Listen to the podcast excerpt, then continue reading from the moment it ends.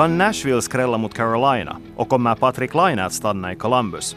I det här avsnittet av Yle Sportens NHL-podd blickar vi framåt både mot slutspelet och sommarens spelarmarknad. Och med dig har du som vanligt Anders Nordensvan och Mattias Simonsen. Nashville skaffade sig åtminstone ett riktigt smaskigt utgångsläge eftersom de slog Carolina i de två sista matcherna.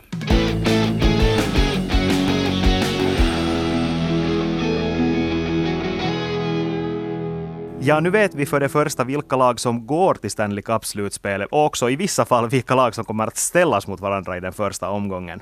Ett par som är otroligt intressant, åtminstone med finländskt perspektiv, men säkert annars också, är Central-divisionens vinnare.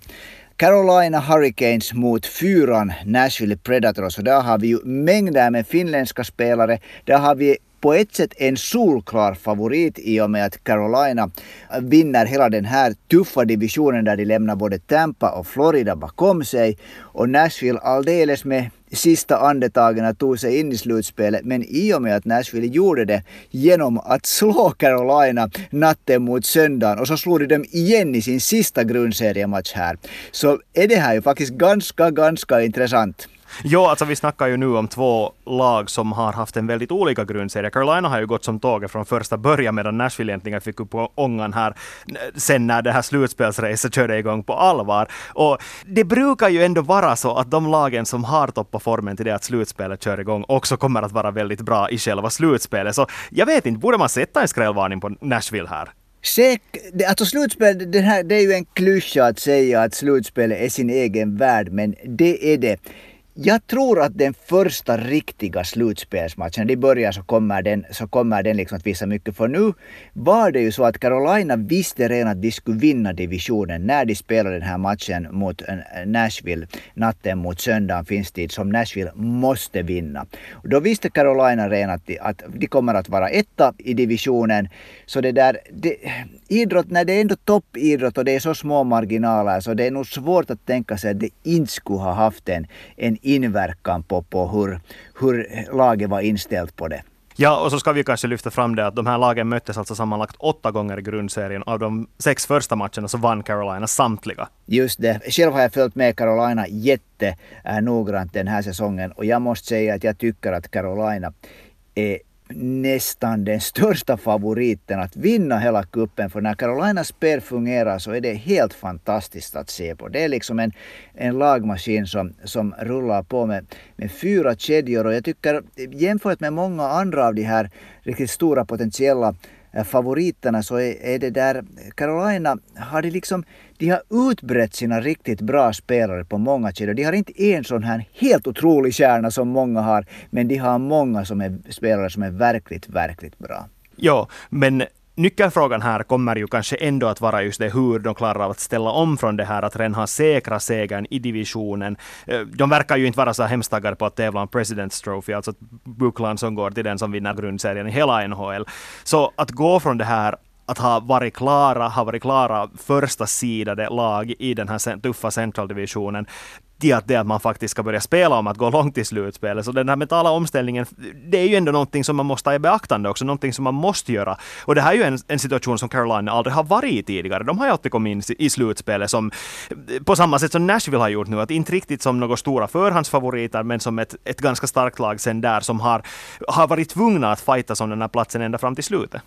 Å andra sidan så hade ju under Rod Brindamos ledarskap, eh, coachen Brindamo som själv vann Stanley Cup med, eh, som spelare med Carolina, så hade ju varit jättebra i slutspelet. Vi kommer ihåg hur de slog ut Washington för, för det där för två år sedan. De var bra nu också i bubblan, fast de åkte ut kanske eh, lite tidigt sen ändå.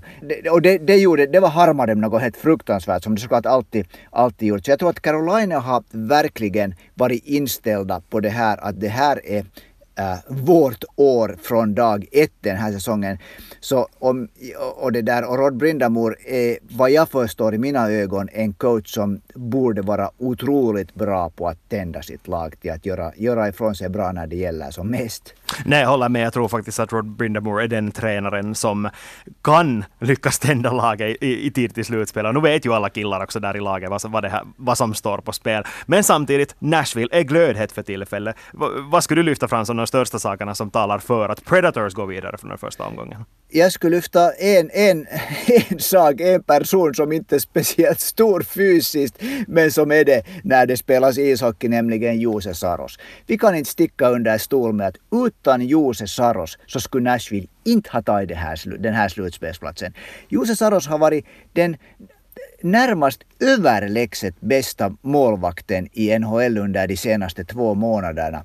Om man ser på hans statistik så har han en, en fantastisk statistik när det gäller överhuvudtaget liksom eh, skottprocenter och sånt. Men det som verkligen talar för honom är det som man i, på NHL-språk kallar för goals saved above average, average.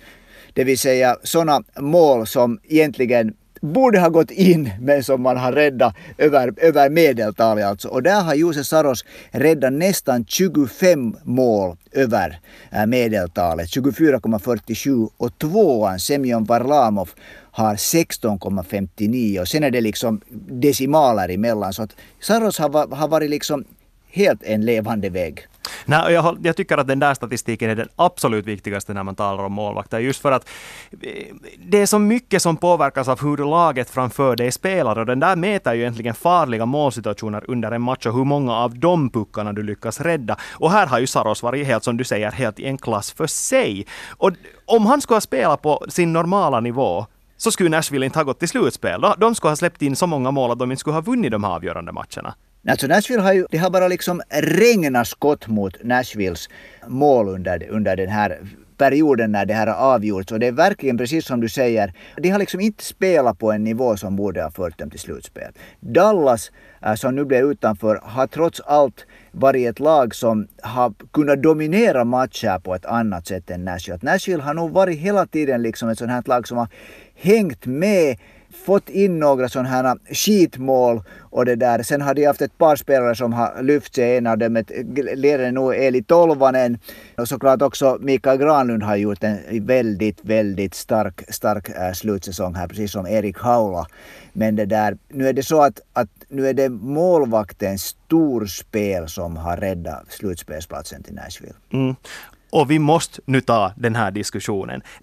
jag tror att vi kan slå fast att det kommer att gå så att Connor McDavid, tack vare sin 100 poängsäsong, vilket är alldeles vansinnigt. Vi måste säga det, det, det är någonting som ska hyllas. Han har gjort någonting alldeles, alldeles enastående genom att göra 100 poäng på en sån här säsong. Men nu ska ju Jose Saros vara med i diskussionen när man snackar om vem som är grundseriens most valuable player. Alltså då menar vi har trophy här. Ja, alltså det, nu, har det ju, nu är det ju faktiskt då att det är inte bara vi som nu som tycker på det sättet. Det har till och med höjts röster i, i nordamerikansk hockeymedia om att, att hej, att har ni märkt den här killen? Att, att det är faktiskt så att, att utan honom skulle, skulle Nashville inte vara i slutspel. Och det är nog, jag, jag, skulle säga just som du säger, Conor McDavid som har varit med om eh, vad det är 56 procent av alla Edmontons mål på, som skytt eller som, som pass, passare, så det där, passningsgivare, så det där, han och hans poängsaldo är helt otroligt. Så han kommer att vinna det. Det, är liksom, det kan man inte på något sätt sätta åt sidan. Han kommer att vinna Hart Trophy. Men nu är det otroligt svårt att se en annan spelare som har varit lika totalt dominerande för sitt lags framgång som, som Jose Saros. Men, men nu måste jag, jag, jag har tidigare någon gång ähm, varit lite skeptisk till hur det där, till att McDavid är lite en individuell idrottare i en lagsport. Men nu måste man nog säga att det där, hans, hans, äh, hans siffror hans statistik och just det hur, hur stor del av allt som Edmonton har producerat som han har varit en del i och, och den här liksom att han faktiskt gör över 100 poäng på 56 matcher. Så nu är han nu är det, liksom, det finns också, man måste också ta i beaktande att om någon, någon är verkligt, verkligt liksom otroligt bra så, så det där, han är, ska, ska vi säga, han skiljer sig ännu mer från massan bland utespelarna än vad Saros skiljer sig från massan bland, bland målvakterna om du kan, kan se hur jag tänker. Jo, jag, jag håller ju nog med att det, det, när man kommer upp till 100 poäng på 56 matcher så är det inget snack om saken. Han, han kommer att vinna Hart Trophy.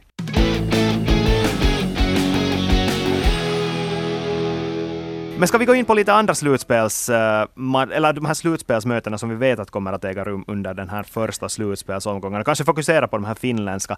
Allt är ju inte helt klart ännu, men till exempel i den östra divisionen vet vi att Pittsburgh, Kasperi Kapanens Pittsburgh Penguins kommer att ställas mot Leo Komarovs New York Islanders. Äh, den här östra konferensen överhuvudtaget kommer ju att bli ett, ett, ett verkligt getingbo. Jag tror att vi redan tidigare har konstaterat att där kommer nog slutspelsparen att vara tuffa.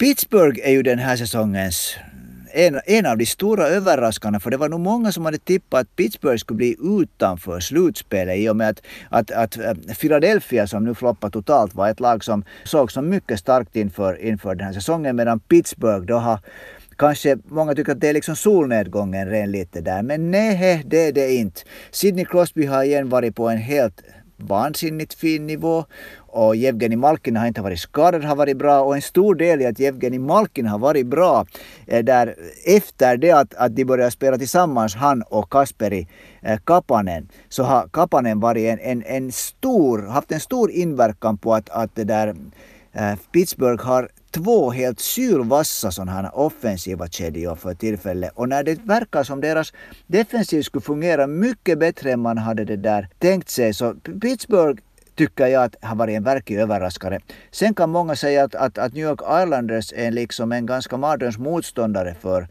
för det där Pittsburgh. För de har ju slagit Pittsburgh i slutspelet tidigare. Mm. Och det som jag tycker att är häpnadsväckande på något sätt för Pittsburgh är att hur otroligt lyckade deras spelaraffärer har varit. De har faktiskt, om vi lyfter fram de här två nyckelaffärerna som de har gjort. För det första att de tog in Kasperi Kapanen, han har passat in hur bra som helst, vilket vi ju förstås kunde förutspå, orakel som vi båda är. Men också det här att Jeff Carter har varit en alldeles otroligt bra ersättare för Jevgenij Malkin när han var borta. Nu är han en, en till offensiv pjäs i den här truppen, så Ren är väldigt, väldigt tätt packad med fyrverkeri i det anfallsväg. Det var bra att du sa det där faktiskt för att jag, jag sa två, två starka kedjor. Egentligen så är det ju faktiskt så att Pittsburgh har, har en topp nia nu som är bra i och med faktiskt Jeff Carter som överraskar säkert alla. Han är 36 år gammal. Många hade nog trott att han kanske har sett sina bästa år, att han njöt av livet i, livet i Los Angeles. Men nej, han tog emot en trade och nu är han i Pittsburgh och han gjorde visst för första gången i, under sin långa karriär fyra mål i en match förra veckan. Men det som vi sen inte heller ska räkna bort är att motståndaren New York Islanders är ju ett lag som är, är liksom också på sitt sätt liksom det här utpräglade slutspelslaget slutspelslag eftersom de kan liksom knyta ihop säcken och de kan vara så fruktansvärt svåra att spela emot. Och sen har de, om vi höjer Rod Brindamore som, som det där en, en eh, coach som verkligen har visat framfötterna. Så det där Barry Trotz är kanske ännu lite bättre. Men om vi tittar på de två andra, de återstående divisionerna, så finns det ju... Den kanadensiska divisionen tittar vi på den förra veckan, det behöver vi kanske inte gå in på, på nytt eftersom läget ser ganska likadant där ut fortfarande. Men i den västra divisionen så kan det bli ett väldigt intressant finländskt möte mellan Colorado och Minnesota. Men Avs kan fortfarande knipa den där första platsen framför näsan på Vegas. Två matcher kvar, två poäng upp till Golden Knights. Och Avalanche har vunnit fler matcher efter ordinarie speltid. Så om de slutar på lika många poäng så är det då Colorado-truppen som slutar etta. Vad, va, va, står på spel där egentligen? No, äran står ju åtminstone, åtminstone på, på spel där. Att jag tror nog att, att, det liksom, att, att vara bäst. Och det såg, man, det såg man den här sista matchen mellan Vegas och Colorado som nu spelades eh, natten mot den här dagen när vi bandar in det här tisdagen. Och, och det där, om Vegas skulle ha vunnit den matchen så då skulle de ha varit säkra. Då skulle de både ha varit eh, säkra för att ta, mest, ta hem hela liksom, eh, NHLs Eh, Presidents Trophy och de skulle såklart också ha vunnit divisionen. Men Colorado vann den här matchen och det var en utpräglad slutspelsmatch. Och nu går ju Colorado åt sig två, liksom trumf på hand för de har två matcher kvar och båda är mot Los Angeles. Och de behöver inte annat än vinna de här två matcherna mot Los Angeles så det är helt samma hur, hur Vegas spelar i sin sista, sista match. Då går, då går Colorado och tar hem det här. Om de tar hem det så får de som belöning då att spela mot St. Louis Blues som blir fyra. Man kan ju aldrig, kanske, vi ska, jag tror det är mera kanske vi, vi som följer med som taktiserar på det här sättet men det där äh, St. Louis kan vara en betydligt svårare slutspelsmotståndare än Minnesota, tycker jag. Jag vet att du har sagt det här tidigare och att du har dragit de här argumenten att det här i princip är samma lag som gick långt i slutspelet för bara några år sedan. Men samtidigt har de varit ganska dåliga i år. De har inte varit lika bra som Minnesota. Så nu tror jag att utgångsläget för varje NHL-lag är det att du vill ha den sämsta möjliga motståndaren och den sämsta möjliga motståndaren och den som har minst poäng. Och jag tycker inte att St. Louis heller har spelat så bra den senaste tiden att de på något sätt borde få en sån här stämpel som jobbigt lag att möta i slutspel. Jag tror att Minnesota kan vara minst lika svåra att spela mot. Samtidigt så har ju St. Louis, de var ju egentligen lite utanför slutspelet redan, så de har ju faktiskt nu under våren spurtat sig in i slutspelet så åtminstone så är de Men resten liksom... av lagen som de har mött där har ju varit urusla. Mm. Inte kan man riktigt no. säga det på samma sätt som no, i Central-divisionen. Där, man kan ju inte jämföra det med till exempel läget mellan Nashville och Dallas där det på riktigt har varit en kamp om den här sista platsen. Det har ju aldrig varit något snack om att St. Louis inte skulle ta den här sista platsen i, i väst. Uh, no, nu såg det i något skede ut här som Arizona kanske var på väg att knipa den. Men, att men trodde där, du någonsin på allvar på att de skulle göra det? Uh, nej, jag gjorde ju inte det. där fick du fast mig.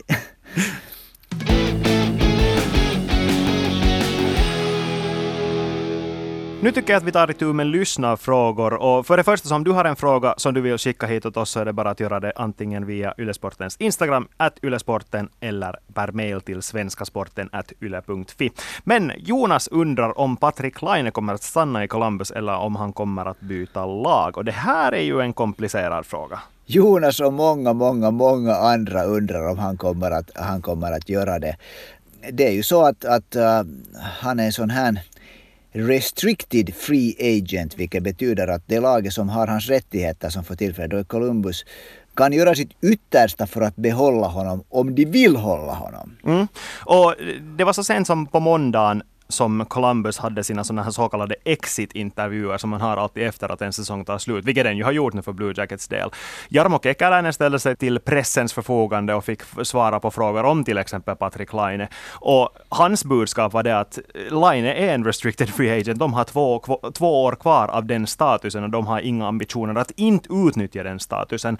Så det vad han säger väldigt diplomatiskt är ju det att de inte vill sälja honom. Samtidigt så har jag läst på till exempel The Athletic som hänvisar till egna insatta källor att Kekäläinen ska ha bestämt sig för att Laine inte är den pjäsen som man bygger laget kring, utan att, att de kan sälja honom men för rätt pris. Och det har Kekäläinen ju redan visat att han är väldigt bra på att pressa upp priset. Så, så vem vet egentligen hur det går där. Men det som talar för att Laine ska stanna är det att Laine själv sa i sin, den här, i samband med de här exit-intervjuerna, sa han att han älskar att vara i Columbus. Han stortrivs där, att han vill stanna, han vill fortsätta spela där och försöka vända på trenden efter den här urusla säsongen. Då har han hittills suttit på en, på en slätt i, i det där i Manitoba var det kan vara ganska så kallt på vintrarna. Så det där, då känns väl kanske Columbus som ett paradis. Där finns bra golfbanor åtminstone har jag förstått. Men det där är någonting som ju också talar för det. Att vi talade här redan tidigare om att, att antingen sticker Laine eller så, är det Tortorella, coachen John Tortorella som går. Nu blev det ju klart under veckan att John Tortorella inte fortsätter i Columbus Blue Jackets. Där, därmed tar en, tar en sexårsperiod slut med Tortorella som, som coach där och som det där, de som har följt med eh, NHL och Columbus så vet att, att Tortorella är mycket eh, en, en, en sin egen man så att säga. Han gör allt enligt sina egna principer och är mycket dålig på att göra kompromisser och det har, det har präglat Columbus både på gott och ont. Så nu börjar ju en ny tid. Och det där, jag tror nog att Patrik Laine är helt otroligt intresserad att se vem som kommer att vara den kommande coachen i Columbus. Men ännu för att snacka lite om Tortola, vi har sågat honom ganska mycket känns det som. Men, men det känns som att en sista hyllning måste vi klämma in.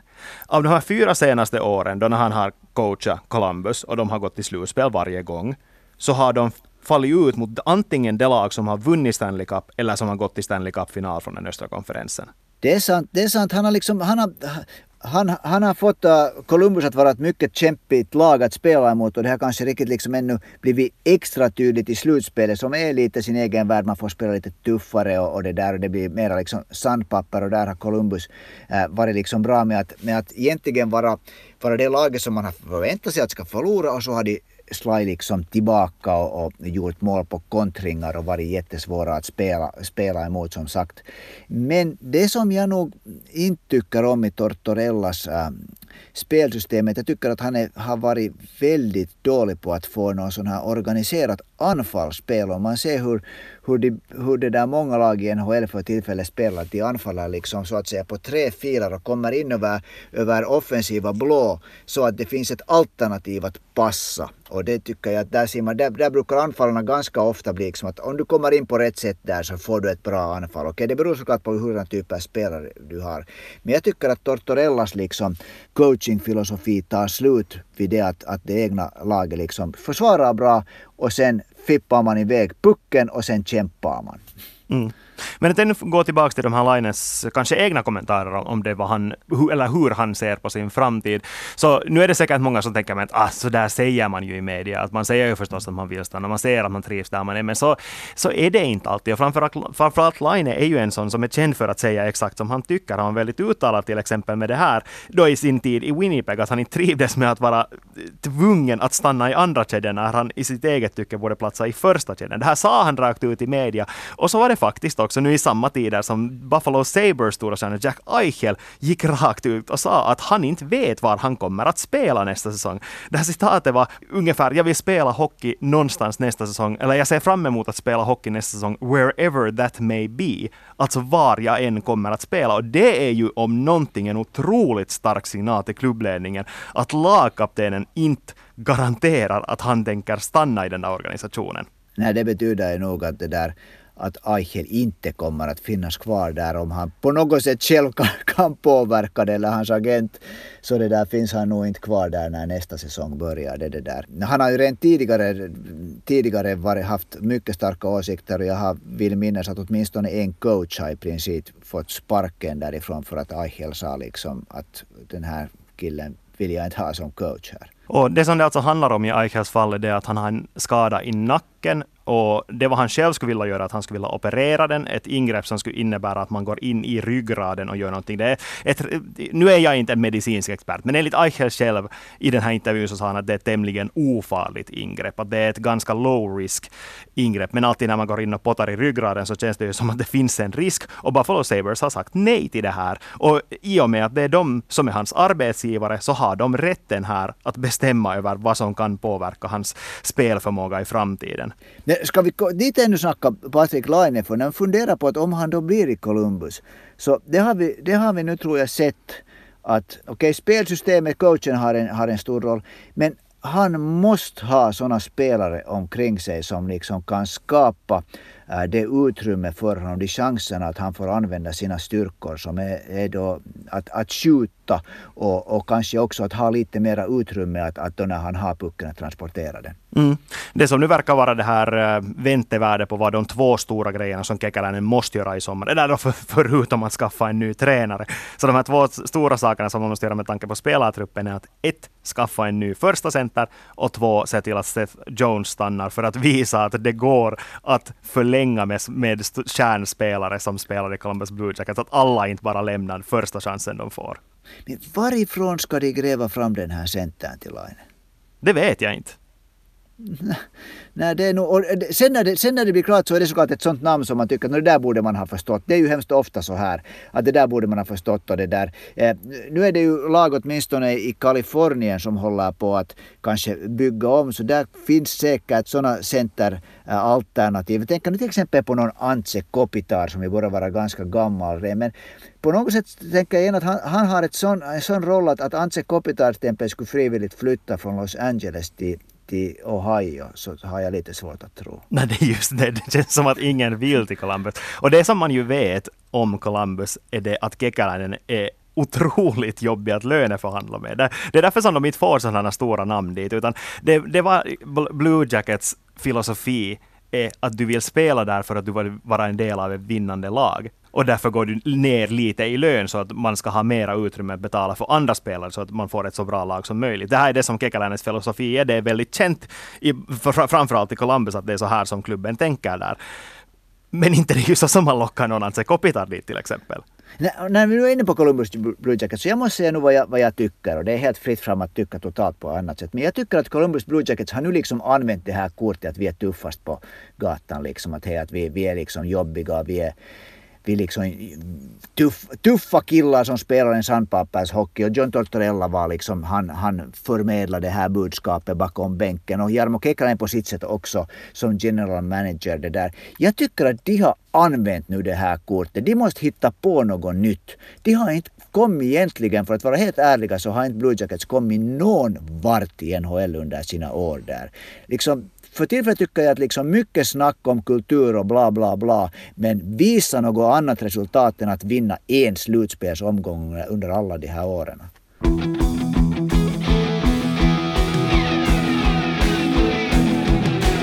Men på tal om Laine så kan vi gå in på Samis fråga. Han undrar vilka spelare vi tror att kommer att komma till VM. Och nu kan vi ju med säkerhet säga att Patrik Laine inte kommer att komma till VM. Han säger till Yle Urheilu att han inte tänker spela en endaste hockeymatch mera den här säsongen. Just e- eftersom att den här säsongen har varit så grymt tung både psykiskt och fysiskt för honom.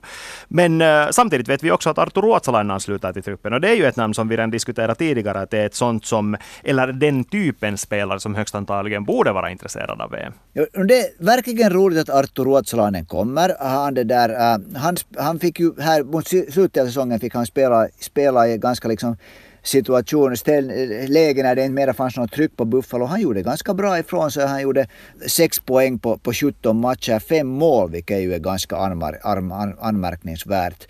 Äh, tidigare under säsongen så spelade han i AHL, var han då gjorde 13 poäng på 13 matcher. Och före det så hann han spela i Ilves 19 matcher och där var han bra. Vi ska komma ihåg hur bra han var på hösten. 27 poäng på, på 19 matcher, han gjorde 16 mål där.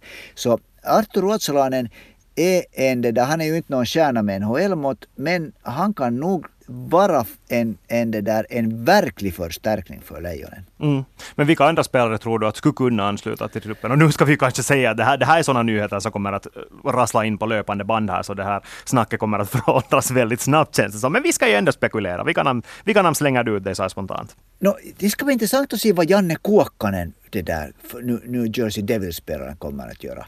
Uh, han är ju också en spelare som det, han, har varit, han har varit faktiskt bra. Han har varit nästan på den där gränsen att man skulle kunna ha haft honom med i det här liksom lite större Calder-snacket, liksom bland, bland utmanarna för att komma med till finalen. Han har nu inte varit han kommer ju inte dit. Men det där, han, har, han, har, han har nog gjort en stark säsong. Så han är en spelare som jag tycker att är intressant. Och jag tycker också att, att eller kan tänka mig att han har ett ganska stort intresse. Och, och sen är det såklart den här, äh, det här gänget från Dallas. Och därifrån vet vi nog att Hintz inte kommer att komma. Men då finns det liksom Esa Lindell och där finns Miro Heiskanen och, och där finns Joel Kiviranta och det där. Tummarna upp för att någon av dem skulle vilja vara med fast det nu finns igen förhandlingar på kommande där. Mm. Det är just de här förhandlingarna som jag tror att nog sätter stopp för allt snack om att Heiskanen skulle delta, alltså antingen Lindell eller Kiviranta. Varför inte? Men jag, vet, jag skulle inte sätta pengarna på att någon dera kommer. Kiviranta i så fall. Och, och, och, så har vi inte ännu heller hört någonting om det där uh, Buffalos an, övriga finländare, Henry Jokiharju och Rasmus Ristolainen som ju aldrig brukar komma till VM jag har hela tiden i tankarna det här att det där att, äh, speciellt när det gäller kanske Rasmus Ristolainen, att det är inte så hemskt långt kvar till att det spelas ett äh, OS, NHL-OS och när han har varit så hemskt ovillig mot att vara med i landslaget så tror jag nog att, jag tror att han är lite, jag tror att inte heller kanske landslagsledningen riktigt förstår sig på Rasmus Ristolainen. Så jag tycker att han borde kanske visa sina kort så småningom. Ja, men jag tror nog inte... Jag, jag har nog svårt att köpa att hans ställning i OS-laget ska vara hotad. Däremot tror jag att, Henry, att både Henri Jokiharju och Janne Kuokkanen är sådana som har mycket att bevisa med tanke på OS. Att, eh, ska vi säga att om de är i en situation där det är antingen de eller någon annan spelare för en viss roll i laget, så kommer Jukka Jalonen att välja den spelare som han känner bättre. Och nu är ju faktum det att han känner ganska många av de här NHL-spelarna ganska, ganska bra. Så för att få en fördel i den uttagningen så känns det ju som att trots att man har löneförhandlingar på kommande nu, som till exempel Kuokkanen har, så kan man ändå vilja ta risken att komma med till VM just för att det kan innebära spel i OS också. Men, men Ristolainen tror jag inte att kommer. Det ska vi kanske säga. Jag, jag tror inte att det finns någon chans i världen att Ristolainen kommer till det här VM. Han står över VM vanliga år och nu med tanke på corona och så tror jag inte faktiskt att det... det, det nej, jag äter min hatt om Rasmus Ristolainen spelar VM i vår. Jag, ska komma ihåg det här för jag, jag tror att jag har åtminstone på bild sitt, sitt en hatt och den smakar säkert inte gott den har på de bilder jag, jag har sett. och där tar vi och sätter punkt för det här avsnittet av Yle Sportens NHL-podd. Vi är tillbaka igen nästa vecka. Tack och hej!